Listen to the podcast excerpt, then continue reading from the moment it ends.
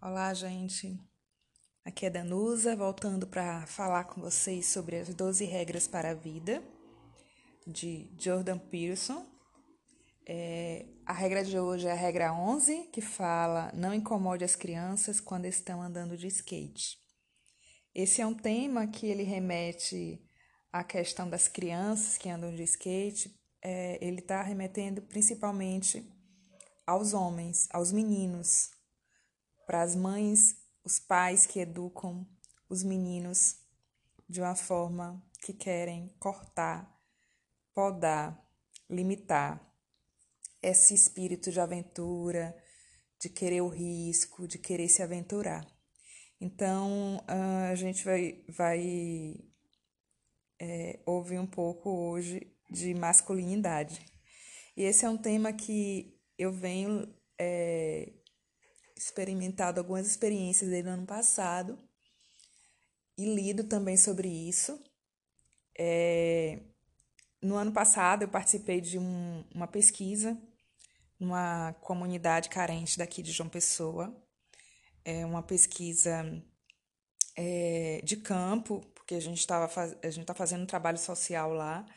E é uma comunidade que sofre muito com pobreza, com a vulnerabilidade. E dessas observações e entrevistas que fizemos lá, a gente teve muitas escutas de famílias. E o que a gente viu bastante foram lares desestruturados, pais feridos, homens feridos que não tiveram pais presentes em suas vidas. E a gente viu um ciclo de gerações desajustadas.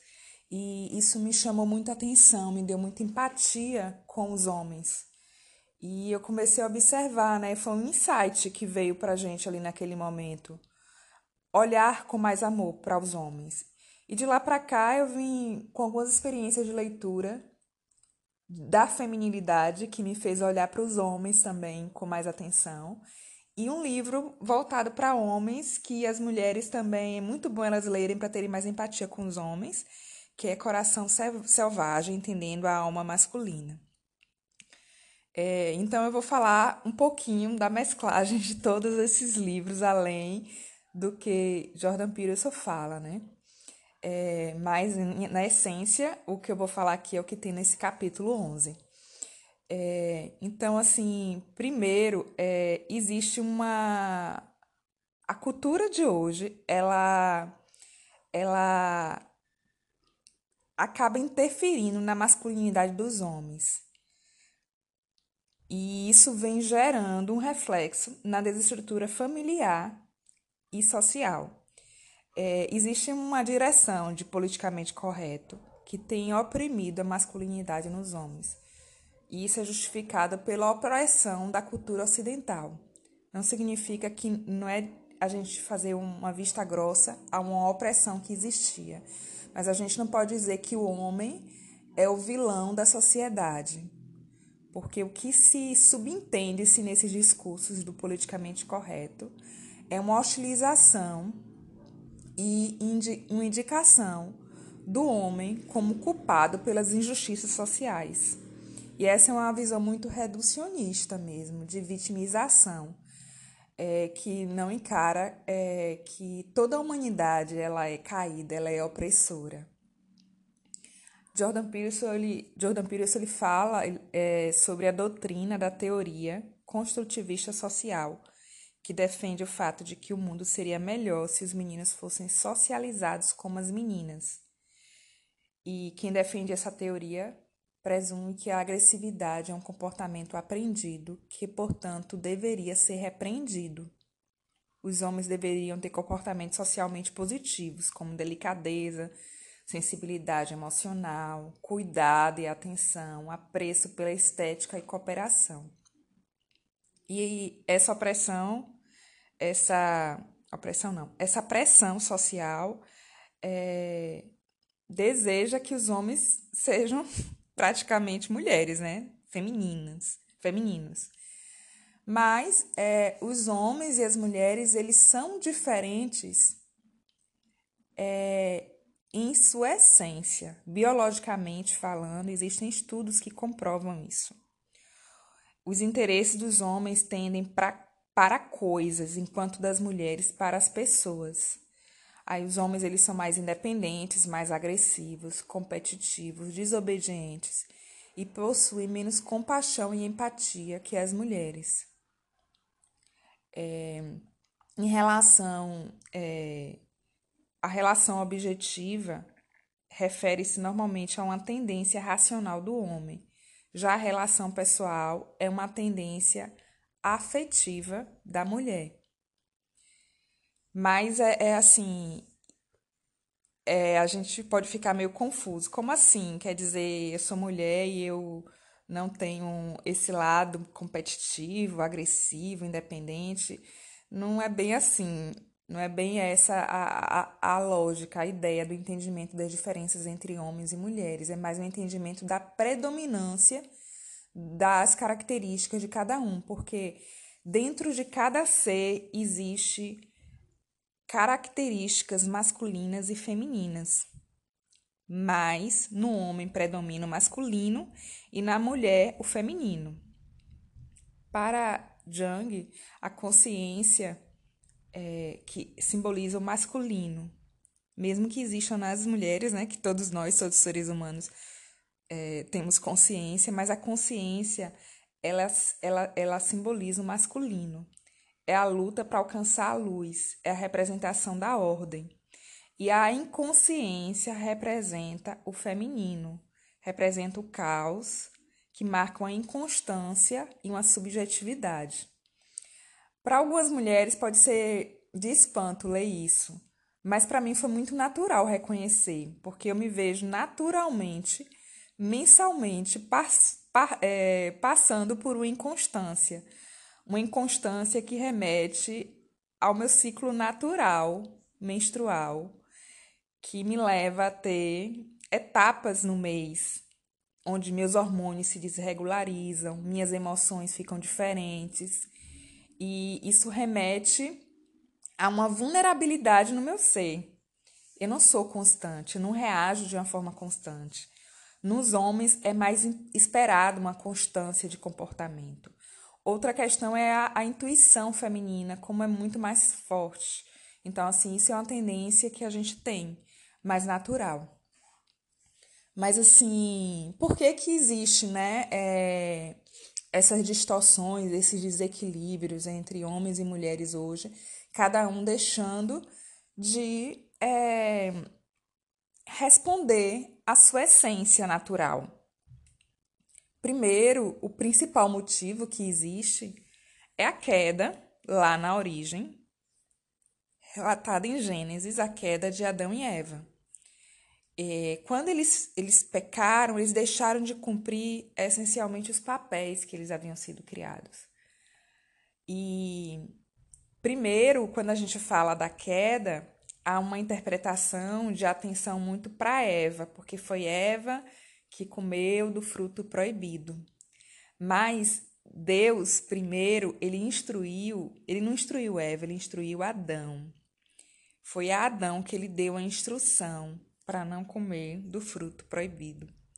E, e Adão, ele teve o papel de cuidar do fruto da instrução, da obediência e de Eva para que ela não, não desobedecesse aquela instrução que ele recebeu de Deus. É tanto que quando eles, é, ela, ela come do fruto, Deus vai tirar satisfação com Adão, não com Eva.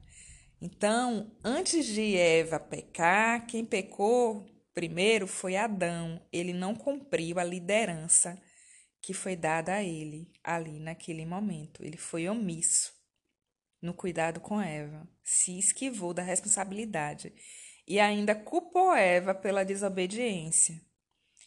Os dois pecaram, mas Adão pecou primeiro pela omissão na sua liderança.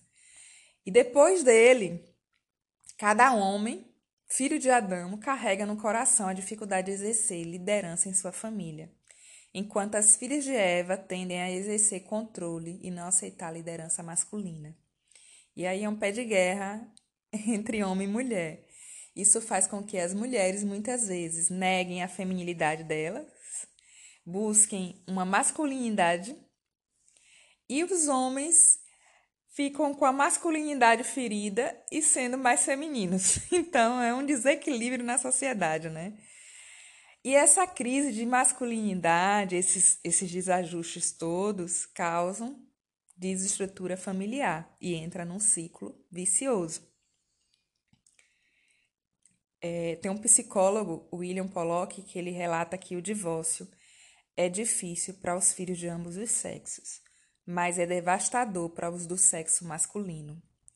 A falta de referência sobre o significado do que é ser homem é um dos fatores para isso. É... E aí, quando os homens pa é, é, passam muito tempo com mulheres, muito mais tempo com mulheres, eles não sabem agir como homens quando crescem. Quando isso acontece, o relacionamento entre os sexos acaba sendo afetado por isso daí também. Aí os homens eles acabam se tornando indefesos e cada vez mais se parecem com crianças crescidas. Isso transforma em um ciclo vicioso de desestrutura familiar. Tem um livro é, que se chama Educando o Menino, que apresenta alguns estudos sobre problemas sociais relacionados aos homens. Vou falar rapidamente sobre alguns resultados que fala aqui. É, eles, os homens, eles fazem é, parte de 90% de programas de tratamento de viciados em drogas, 95% dos jovens que comparecem aos tribunais de delinquência juvenil. Quando comparados com as mulheres, eles têm seis vezes mais chance de se viciar em drogas e quatro vezes mais de serem diagnosticados como emocionalmente perturbados. Eles correm mais risco de esquizofrenia, autismo, vícios sexuais, alcoolismo e todas as formas de comportamento antissocial e criminal. Têm 12 vezes mais probabilidade de assassinar alguém. Cerca de 77% dos casos nos tribunais relativos à delinquência envolvem homens. E então, assim, existe a questão também de estudos que revelam a probabilidade de meninos que não têm pais em casa de abandonarem escola e de serem presos. Eles têm mais probabilidade também de terem problemas emocionais e comportamentais. E existe também outro estudo que fala que crianças em lares sem pais têm quatro vezes mais chances de serem pobres. Então, é um cenário de consequências e envolvimentos em problemas sociais que afeta muitos homens. As mulheres elas são muito afetadas como vítimas da violência, mas os homens também eles são vítimas por serem envolvidos muitas vezes como autores ou serem mais suscetíveis a exposições de influências e violências e isso é visto no sistema penitenciário, no envolvimento em tráfico, como eles são muito mais vulneráveis a tudo isso. E esse cenário de violências e, e, e crises que envolvem os homens, eles acabam sendo entendidos de uma forma muito superficial pela sociedade e pelos governos, que procuram sempre soluções desassociadas com as causas raízes dos problemas. E essas soluções rasas acabam levando a consequências mais danosas ainda, que podem fortalecer o ciclo vicioso. É, Pearson diz que quando a docilidade e a inofensividade se tornam as únicas virtudes aceitáveis na sociedade, então a severidade e a dominância começarão a exercer um fascínio inconsciente. Ele argumenta que se o homem for obrigado a se feminilizar eles se interessarão cada vez mais por ideologias políticas severas e fascistas. Aí ele dá um exemplo, até na atualidade, que tem surgido muitos é, líderes é, com apoio é, de uma maioria, líderes com posicionamento muito severo. Mas diante de todo esse contexto de problemas, vamos falar, vamos falar em, em resgate, em solução, resgate de identidade, né? É, e os homens eles precisam resgatar essa essência masculina. E nós mulheres precisamos ajudá-los nisso. Precisamos também resgatar nossa feminilidade. e ajudar os homens, fortalecê-los na masculinidade. Sua natureza exige isso e a gente deseja isso, né?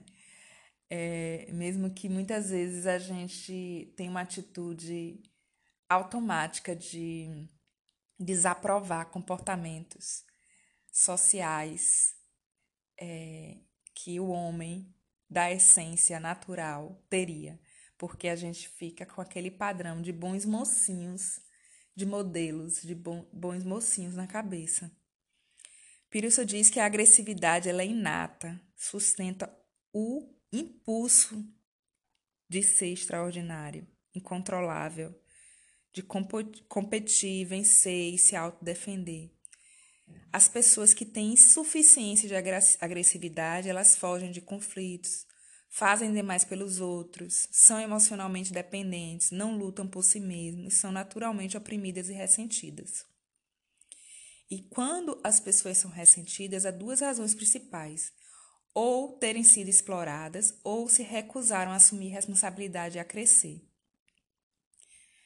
Portanto, esse confronto, essa agressividade, ela é sadia.